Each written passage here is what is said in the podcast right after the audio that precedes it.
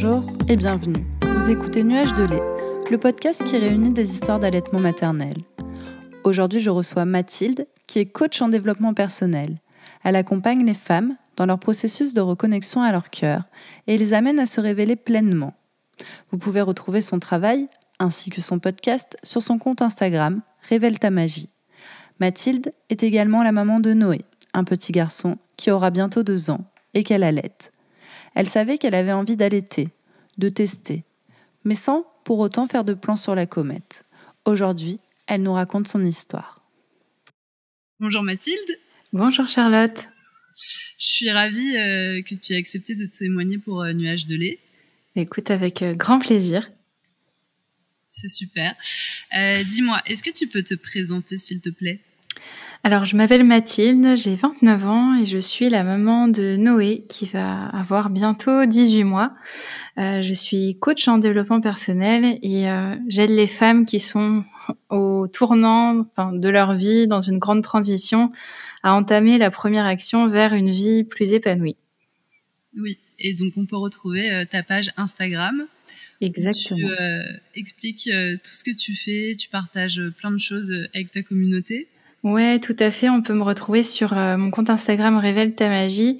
Et puis, je donne plein d'astuces pour se reconnecter à soi, pour se reconnecter à son cœur et s'ouvrir à qui on est vraiment en révélant sa magie. Il y a une petite euh, touche, ouais, de magie, de spiritualité et de, ouais, tout ce qui tourne autour du bien-être, en fait. Et on en a bien besoin euh, en ce moment. Exactement. Et alors, euh, dis-moi, par rapport à l'allaitement maternel, euh, comment ça s'est passé pour toi? Alors, par rapport à l'allaitement, en fait, euh, j'ai toujours été très ouverte au fait d'allaiter. Donc, quand je suis tombée enceinte et que je commençais à avoir mes premières discussions avec mes collègues ou avec mes amis ou même ma famille, je disais toujours, ben voilà, moi j'ai envie d'allaiter. Par contre, je faisais pas trop de plans sur la comète. Je disais pas, bah, je vais allaiter tant de temps, etc. Je m'étais juste dit, Enfin, j'étais ouverte, je m'étais dit, je, je, vais tester, je vais voir comment ça se passe, euh, sans avoir trop d'attentes vis-à-vis de ça, euh, de manière à pas être trop déçue si jamais ça marchait pas, parce que je savais que l'allaitement, euh, autant c'était le plus naturel du monde, mais c'était pas forcément le plus simple à mettre en place, parce que souvent on peut avoir des petites difficultés euh, dans la mise en place de l'allaitement. Donc du coup, tu en... pardon, excuse-moi, tu en as eu toi? Alors, ben, on va dire que je dirais que non. Euh, et d'ailleurs, j'avais discuté euh, avec une consultante en allaitement euh, lors d'un événement à, à, Paris autour du maternage. Euh, c'était pendant Happy Milk. Et elle me disait, ah, mais c'est super rare en fait que ça se passe aussi bien entre guillemets. Donc non, j'ai pas eu de grandes difficultés. la première tétée d'accueil après la naissance de mon fils s'est très bien passée. c'était, ouais, je me rappelle être dans une bulle de douceur. Enfin, tout s'était bien passé. J'avais pas eu de douleur particulière. Euh, les premiers jours, j'avais plus de difficultés à la mise au sein. En fait, j'avais peur de mal faire, j'avais peur d'abîmer mon bébé. Enfin, voilà, je le, euh, enfin, c'était une petite chose fragile, quoi. J'avais très peur de, par exemple, de, de le changer de sein. J'avais beaucoup de mal à, ça. Je demandais à mon compagnon de, de le changer de côté parce que je m'en sentais pas capable. Mais sinon, pour le reste, ça allait plutôt bien. Euh, j'ai eu euh, euh, peut-être un, petit début d'engorgement, mais bon, vraiment pas grand-chose quoi, qui s'est résolu très vite. Donc euh, non, pas de grandes difficultés, mais beaucoup de ouais, beaucoup de plaisir et de douceur dans, dans la mise en place de l'allaitement. Tant mieux. et après, euh, pour les mois qui ont suivi, est-ce que tu as rencontré des difficultés ou pas? Enfin... Alors, euh, dans les mois qui ont suivi, ben, j'ai, en fait, j'avais un petit peu, j'ai eu quelques doutes, euh, notamment euh, par rapport à la prise de poids de mon fils. ce qui a été le plus anxiogène pour moi, c'était vraiment la veille du départ de la maternité. parce que les vraiment les deux premiers jours niveau allaitement tout s'était bien passé enfin je me sentais pas du tout stressée en fait je me faisais confiance je faisais confiance à mon bébé euh, je dois dire que j'ai été quand même très bien accompagnée dans la mise en place de l'allaitement à la maternité, donc ça c'est une chance parce que c'est pas toujours le cas. Et je me suis aussi beaucoup renseignée en amont, donc je pense que c'est ce qui m'a aussi euh, beaucoup aidée euh, dans la mise en place de l'allaitement. Mais par contre, la, veille du départ, en fait, j'ai ressenti une grosse pression de la part de l'infirmière euh, qui me suivait à ce moment-là, qui n'était pas la même que les jours précédents et euh, qui m'a clairement fait comprendre, enfin voilà, qu'il fallait qu'il prenne du poids, donc il fallait que je le réveille toutes les quatre heures, etc. Alors que c'était pas quelque chose de naturel pour moi de voilà de vouloir réveiller mon bébé s'il avait pas faim et qu'il était en train de dormir, etc. Euh, du coup là, je me suis mise un petit peu à, à paniquer. Bon, la nuit s'est relativement bien passée, euh, en tout cas à la mise au sein. Euh, en revanche, moi j'étais très stressée et j'avais un petit peu peur de la peser le lendemain. Donc euh, j'avais trouvé ça un petit peu dommage après coup en me disant que les deux premiers jours tout s'était super bien passé, j'étais en confiance et puis juste avant le départ, c'est comme si on m'avait un petit peu cassé ma confiance même si euh, voilà après petit à petit ça s'est remis en route. Et je dois remercier aussi ma sage-femme pour ça donc qui est qui est venue ensuite à la maison pour faire euh, le suivi et puis qui m'a aidé aussi euh, à trouver de nouvelles positions pour pour allaiter bébé etc ça m'a beaucoup beaucoup aidé mais mais c'est vrai que c'est souvent on se remet en question quand on est jeune maman et puis après euh, après l'accouchement, les hormones qui sont en ébullition, les envies de, de rire, de pleurer euh, à la fois, bon. Ça fait beaucoup. Exactement. Et euh, tu disais que tu t'étais pas mal renseignée avant d'accoucher et de mettre en place ton allaitement. Du coup, tu t'es renseignée où Des livres, des sites? Alors du coup, je me suis renseignée beaucoup sur le site de la Leche League, qui est pour moi une, une très très belle ressource, euh, que ce soit avant euh, la naissance de son enfant ou après, euh, parce que toutes les questions, enfin ouais, pour toutes les questions qu'on se pose, on trouve les réponses sur le site de la Leche League. Pour moi, c'est vraiment euh, euh, c'est vraiment la référence. J'avais aussi un, un, un livre qu'on m'avait offert, je me rappelle plus le nom par contre, je pourrais te le partager après. Euh, j'ai également consulté des comptes Instagram, euh, notamment le, le, compte de Jalette mon bébé. Euh, ou le blog aussi de, de l'embrasqueur. Enfin voilà, il y a beaucoup aussi de ressources en ligne et, et, de comptes qui nous permettent de nous informer sur l'allaitement avec euh, les bonnes informations et pas des, des sites euh, internet ou forums qui entretiennent des mythes qui n'existent pas. Oui, c'est vrai. Mais c'est vrai que maintenant, euh, avec Internet, on a accès euh, à plein d'informations assez riches et justes. Alors après, on peut s'y perdre et euh, tomber aussi sur d'autres infos pas forcément très pertinentes. Mais quand on cherche au bon endroit, ouais, je suis d'accord avec toi. Il y a, plein de ressources très riches sur Internet. Ouais, tout à fait. Et le plus dur, en fait, c'est vrai que c'est de sélectionner. Et je pense que quand on est jeune maman, on peut, euh, on peut facilement s'y perdre. Et je pense que ça, ça a été mon cas aujourd'hui, beaucoup moins parce que je me suis aussi beaucoup renseignée après. Euh, aujourd'hui, c'est vrai que j'ai une, euh, je pense, une connaissance euh, autour de l'allaitement qui est beaucoup plus développée qu'avant. et, et voilà, s'il y a des des, jeunes mamans ou des futures mamans qui, qui nous écoutent, euh, le message c'est vraiment euh, voilà, on, on, fait de son mieux, on se renseigne comme on peut et on peut pas tout assimiler dès le départ parce que entre bon l'allaitement s'il est question d'allaitement et puis tout ce qui tourne autour euh, euh la puriculture, comment éduquer son bébé, enfin il y a tellement de sujets qui peuvent venir sur le tapis quand on va avoir un enfant qu'on peut pas tout savoir dès le début en fait. Donc il faut être aussi euh, assez bienveillante envers soi-même euh, vis-à-vis de ça. Oui, c'est important à appeler. Ouais. Et euh, autour de toi, tu avais des copines, des amis, des proches qui allaitaient ou qui ont allaité? Alors avant avant la naissance de mon fils, pas vraiment. Alors j'ai eu la chance, en revanche, que ma belle-sœur accouche deux jours après moi, donc on a vécu nos grossesses en même temps. Euh, donc ma nièce est née euh, deux jours après mon fils et donc on a pu beaucoup échanger sur euh, voilà nos souhaits autour de la maternité, autour de l'allaitement. Donc j'ai pu avoir ce soutien avec ma belle-sœur qui a été très important et, et, très fondateur pour moi. Il y avait également une personne du côté de ma belle famille qui allaitait toujours sa fille. D'ailleurs, ça a été un allaitement long puisqu'elle a arrêté d'allaiter quand sa fille avait 5 ans. Donc ça, ça a été un bel exemple aussi euh, de la durée que pouvait avoir un, allaitement et, et, a peut-être aussi contribué au fait que je trouve ça normal euh, désormais un allaitement long. Donc euh, voilà, j'avais ces deux personnes autour de moi, mais sinon, sinon pas vraiment. Je, je suis la première du, de, mon groupe d'amis à, avoir eu un enfant, etc. Donc, ouais, pas trop de gens autour de moi. Après, ma mère, ma mère m'a allaitée, mais j'ai pas eu trop trop d'exemples autour de moi. Sinon, mis à part ça. Donc c'est toi qui va peut-être inspirer euh, tes amis euh, et d'autres euh, proches. Bah, exactement. En fait, je me retrouve, je me retrouve, oui, à bah, en parler beaucoup. Et en fait, à la base, je suis pas vraiment, enfin, j'étais pas spécialement pro allaitement. Je trouvais juste que c'était le plus naturel, donc je trouvais ça, je trouvais ça bien d'allaiter. Après, sans sans trouver que c'était nul de donner le biberon, j'étais, mais j'étais très ouverte à ça.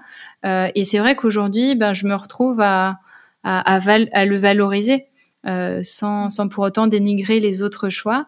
Euh, et je sens que ça fait la différence et puis que ça touche, euh, voilà, mes amis qui se projettent à, avoir des enfants. Et, et j'aime bien aussi pouvoir euh, partager, transmettre ce que j'ai appris, ce que j'ai expérimenté. Je trouve ça très riche et surtout quand ça fait écho, quand euh, quand les personnes s'y retrouvent.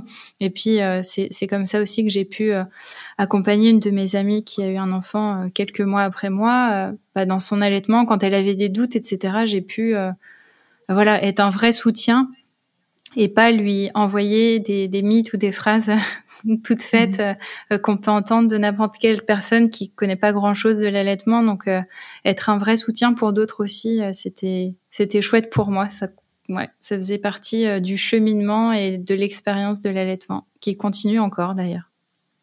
Et oui, c'est génial. Et c'est vrai que euh, quand on, entend, on écoute, on échange avec des mamans qui allaitent ou ont allaité, euh, l'entourage, c'est important souvent d'avoir ne serait-ce qu'une copine ou une amie euh, qui a allaité ou qui allait euh, en même temps, sur qui on peut se reposer ou en tout cas euh, partager ses doutes, poser des questions.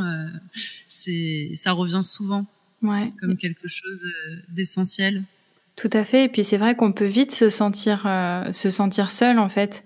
voilà. Après, on est avec notre voilà notre compagnon, notre partenaire, donc on peut trouver ce soutien à ce niveau-là, mais c'est c'est vrai que c'est important aussi d'avoir euh, une ou plusieurs personnes qui viennent euh, nous conforter, euh, voilà, dans l'idée qu'on va dans le bon sens, qui ouais, qui peuvent nous donner des pistes pour avancer et, et, qui permettent parfois de, de balayer les, les remarques d'autres personnes qui pourraient mettre en doute voilà le, les bienfaits de l'allaitement etc enfin j'entends encore tellement de choses genre oui le lait, ton lait est pas assez nourrissant. Ouais mon, mais mon enfant il a faim et, etc. Mm. Alors que c'est pendant un pic de croissance. Enfin, il y a tellement de, de petites choses qui, qui, peuvent permettre euh, de lever le doute euh, que ouais, c'est important d'avoir quelqu'un sur qui se reposer pour pas écouter. Oh, ça a coupé. Ça coupe. Euh, mm, mm, oui, donc je disais par rapport à l'allaitement. Oui, on parlait des, des copines, des amis. Oui, et puis des petites remarques. Voilà, sur qui s'appuyer.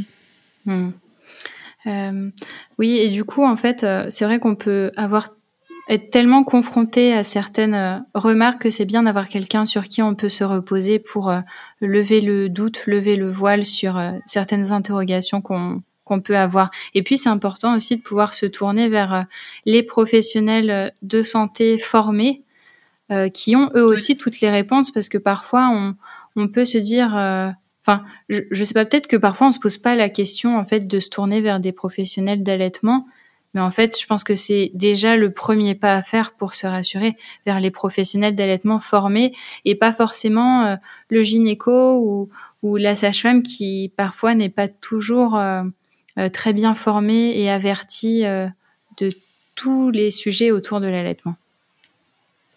Et t'évoquais aussi donc euh, la place euh, de ton compagnon, le fait qu'il avait pu t'aider à changer euh, ton bébé de sein au tout début. Et du coup, je me demandais justement comment il a trouvé sa place. Est-ce que pour lui c'était aussi quelque chose d'évident, l'allaitement ou pas?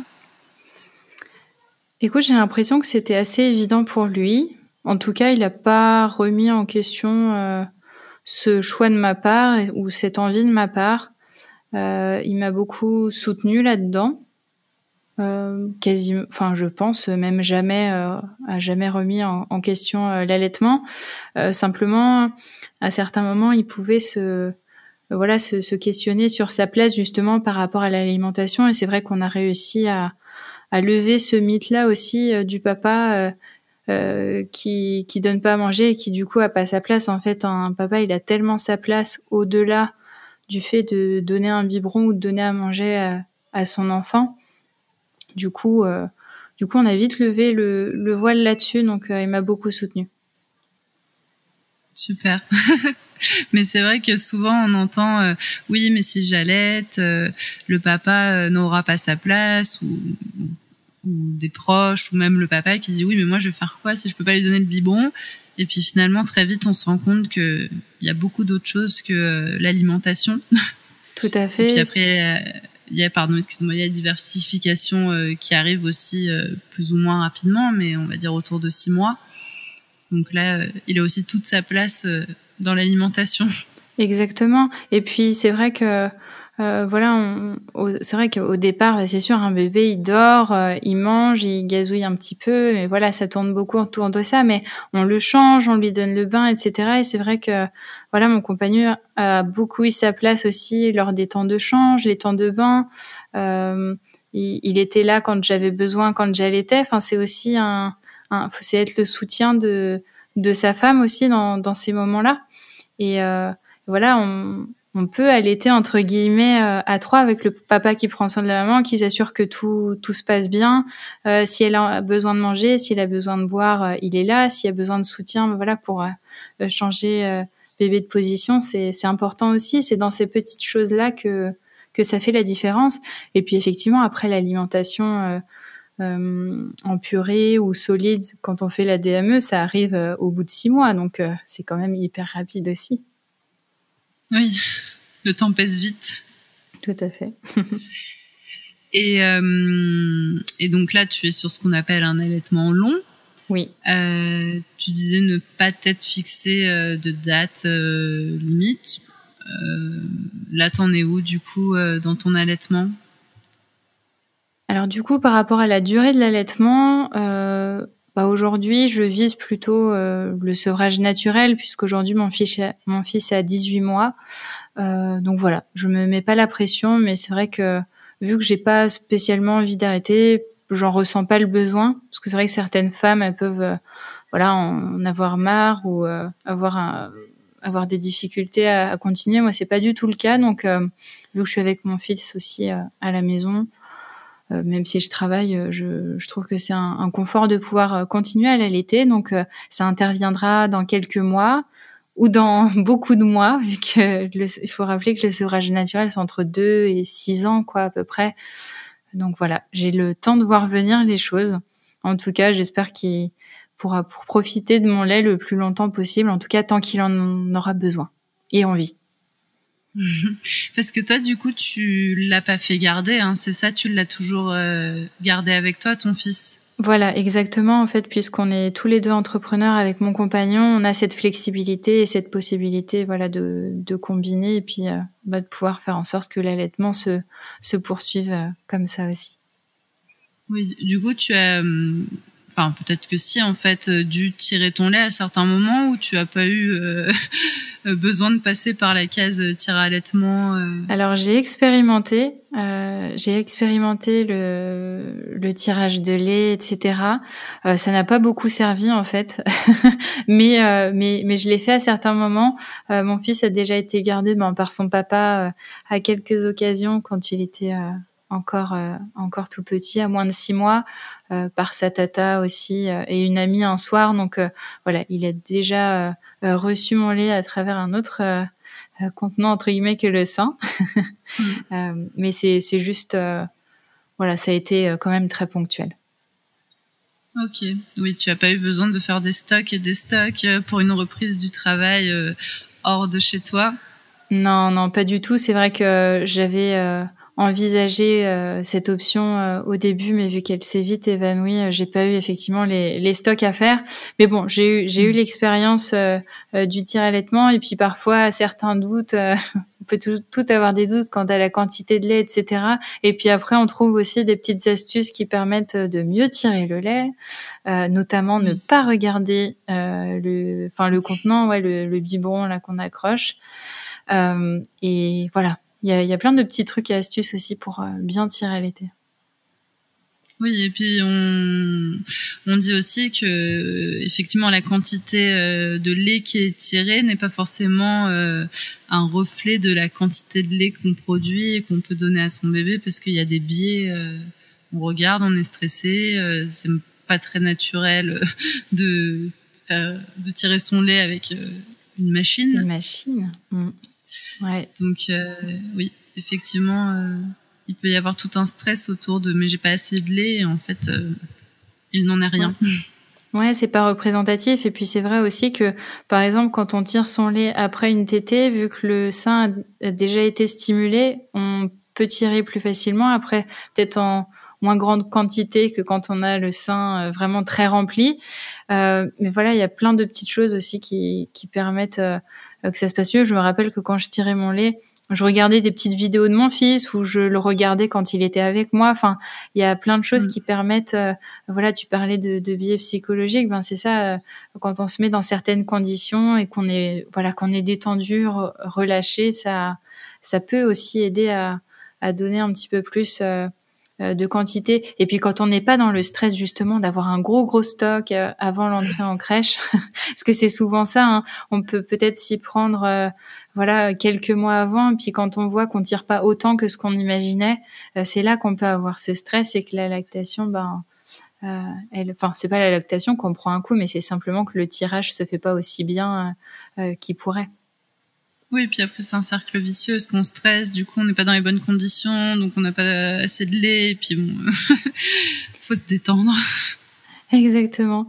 Et puis, puis après moi j'ai eu l'expérience de l'oubli du tire-lait euh, alors que je devais m'absenter et je me suis essayée au tirage manuel euh, et, et, là j'ai euh, une croyance qui s'est levée moi je pensais que c'était compliqué de, de tirer manuellement entre guillemets et en fait ça s'est fait assez bien alors mon fils je sais plus quel âge il avait à, à ce moment-là parce que la lactation change alors je sais plus exactement à quel moment mais en tout cas j'ai réussi à le faire je me suis dit ah bah en fait moi qui pensais qu'il y avait une, technique euh, compliquée, mm. euh, j'avais réussi, j'avais réussi pardon à tirer un petit peu de lait euh, pour un rendez-vous de, de, deux heures. Donc j'étais assez fière de moi, mais on, on se sent pas très bien quand on oublie le tire-lait et puis que finalement on en a besoin. oui, effectivement. Mais bon, finalement on peut aussi s'en passer et, et, le faire avec ses propres mains. Exactement, et j'avais vu quelqu'un qui, qui avait fait une, une vidéo en, en disant que, enfin ouais, en fait, elle préférait, préférait tirer son, son lait à la main. Alors après, je pense que c'est, bah, pour le coup, c'est un coup de main à prendre, euh, mm. mais ça peut aussi euh, peut-être euh, enlever euh, le, le, poids et le stress du tire-lait. Et puis bon, c'est une machine, donc ça peut être un peu impressionnant ou désagréable. Oui. oui. Et, euh, et du coup, si tu avais euh, des conseils à donner euh, à des mamans qui souhaitent allaiter, des parents euh, qui ont ce projet, euh, qu'est-ce que tu dirais? Alors, je leur dirais de bien se renseigner, d'apprendre à bien s'entourer aussi par rapport au sujet de, de l'allaitement et surtout à se faire confiance je pense que c'est un conseil qui revient beaucoup, mais c'est se faire confiance. Euh, le, le corps de la femme est fait pour ça. Elle est fait pour allaiter. C'est extrêmement, extrêmement rare les femmes qui ne peuvent pas allaiter. Donc, euh, avoir les bonnes informations, se faire confiance et s'entourer des professionnels euh, formés, pour moi, c'est la clé pour un allaitement réussi. et puis, sans oublier évidemment le, le soutien, le soutien du partenaire. Oui, important aussi c'est essentiel parce que, euh, comme je disais tout à l'heure, en fait, c'est l'allaitement, il se fait, euh, il se fait à trois. Bien évidemment, il peut se faire à deux, juste maman et bébé, mais euh, c'est un point non négligeable le soutien du, du partenaire dans cette belle aventure qu'est l'allaitement. Est-ce que tu voudrais dire d'autres choses qu'on n'a pas abordées ou d'autres conseils, je sais pas? Mmh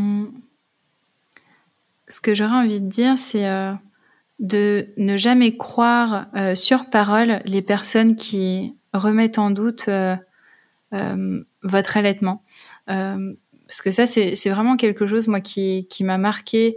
Alors, pour moi un petit peu, mais aussi notamment pour mon ami qui que j'ai aidé, voilà, dans, dans son allaitement, c'est que on aura toujours ces petites phrases de personnes qui qui n'ont pas toutes les informations sur l'allaitement, qui vont euh, remettre en cause l'allaitement. Si bébé dort pas bien, c'est à cause de l'allaitement. S'il prend pas assez de poids, c'est à cause de l'allaitement. Euh, si, enfin, je sais pas. J'ai l'impression que quand on allaite, dès qu'il y a un problème, on remet la première chose qu'on remet en question, c'est l'allaitement, alors que ça ne devrait ça ne devrait pas pour moi parce que mmh. l'allaitement c'est pas la cause de tous les maux au contraire c'est une solution à beaucoup de maux euh, donc voilà c'est vraiment euh, vraiment véhiculer ce message aux personnes, c'est que ouais, l'allaitement en fait c'est euh, c'est vraiment une, une, très belle chose et surtout ne laisser personne remettre en cause l'allaitement. Euh, allez voir les professionnels euh, formés qui sauront vous rassurer là-dessus ou les personnes qui sauront vous rassurer là-dessus. C'est super. mais c'est vrai, j'y avais pas forcément pensé, mais effectivement, souvent, euh, on dit ah bah oui, mais euh, tu l'allaites, c'est pour ça qu'il dort pas. Euh, tu l'allaites, c'est pour ça qu'il pleure. Tu l'allaites, c'est pour ça que tu sors pas. Enfin, c'est vrai que c'est un peu une cause ou à cause de l'allaitement. J'ai mal fait ma phrase, mais voilà, une... on rejette souvent la faute sur l'allaitement. Oui, c'est vrai. Ouais, c'est ça. Alors qu'en fait, euh, quand euh, quand un bébé est au biberon, on vient on vient jamais dire ah mais c'est à cause euh, du lait du lait infantile, etc. Jamais on, on, remet ça en cause. Bah bah non, c'est à cause du biberon qui dort pas assez. Et mm. du coup, ouais, c'est c'est ce genre de, de mythes qui qui qui mettent le, doute sur sur sur l'allaitement alors qu'il y a aucune aucune raison d'être. Après, ça veut pas dire qu'il faut euh, minimiser certains mots, par contre, euh, mais remettre sans cesse l'allaitement. C'est vraiment toujours ça. Mais oui, mais t'allaites encore, donc c'est pour ça que, bah non, en fait, non. je suis pas d'accord. Et en fait, il faut juste retourner la question, dire, bah, est-ce que tu me dirais ça si, euh, si je donnais le biberon? Et là, je pense que les gens, ils se sentiraient peut-être un peu idiots. Oui, effectivement. Mais d'ailleurs, par rapport au sommeil, j'ai une amie qui, elle, a donné le biberon à sa fille et euh, sa fille qui a maintenant euh, un peu moins de deux ans et elle continue à prendre un biberon la nuit. Et euh, quand elle m'avait raconté ça, je lui ai dit bon bah voilà, c'est super, ça me rassure. Ta fille, elle est au biberon, mais elle prend toujours son biberon la nuit et elle y tient. Donc voilà, il y a pas, il y a pas de règle parce que comme tu dis souvent, ah mais il dort pas la nuit, bah, arrête de l'allaiter, il dormira. Mais non, en fait, il y a aussi des bébés euh, qui prennent le biberon et qui ne dorment pas forcément très bien la nuit. Exactement, et puis c'est aussi dissocier en fait le, sommeil de l'alimentation, euh, parce qu'il y a des bébés qui se réveillent euh, la nuit, bah déjà parce que le cycle de sommeil de l'enfant fait que il peut y avoir des réveils ou des micro-réveils desquels ils, ouais, du coup, ils sortent du sommeil à certains moments de la nuit, mais ils n'arrivent pas à se rendormir seuls, donc ils ont besoin d'être rassurés, etc. Mm. Ah, ils peuvent avoir faim. Enfin, il y a, y a tellement de raisons pour lesquelles on peut se réveiller la nuit. Et puis, si on ramène ça à nos vies d'adultes aussi, euh, je sais qu'avant euh, la grossesse, je me réveillais parfois la nuit parce que j'avais soif, j'avais envie d'aller aux toilettes, etc. Donc, euh, parfois, je sortais du sommeil parce que je faisais un mauvais rêve.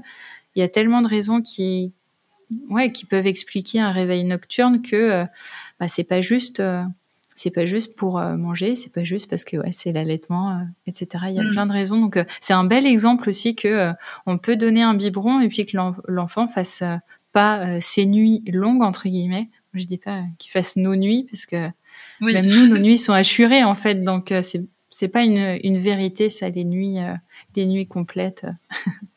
oui. c'est toute une histoire le sommeil. ah, c'est clair. Et puis c'est très, c'est très complexe. Et là aussi, je pense qu'il y a beaucoup de mythes euh, par rapport au, au sommeil, euh, au sommeil de l'enfant.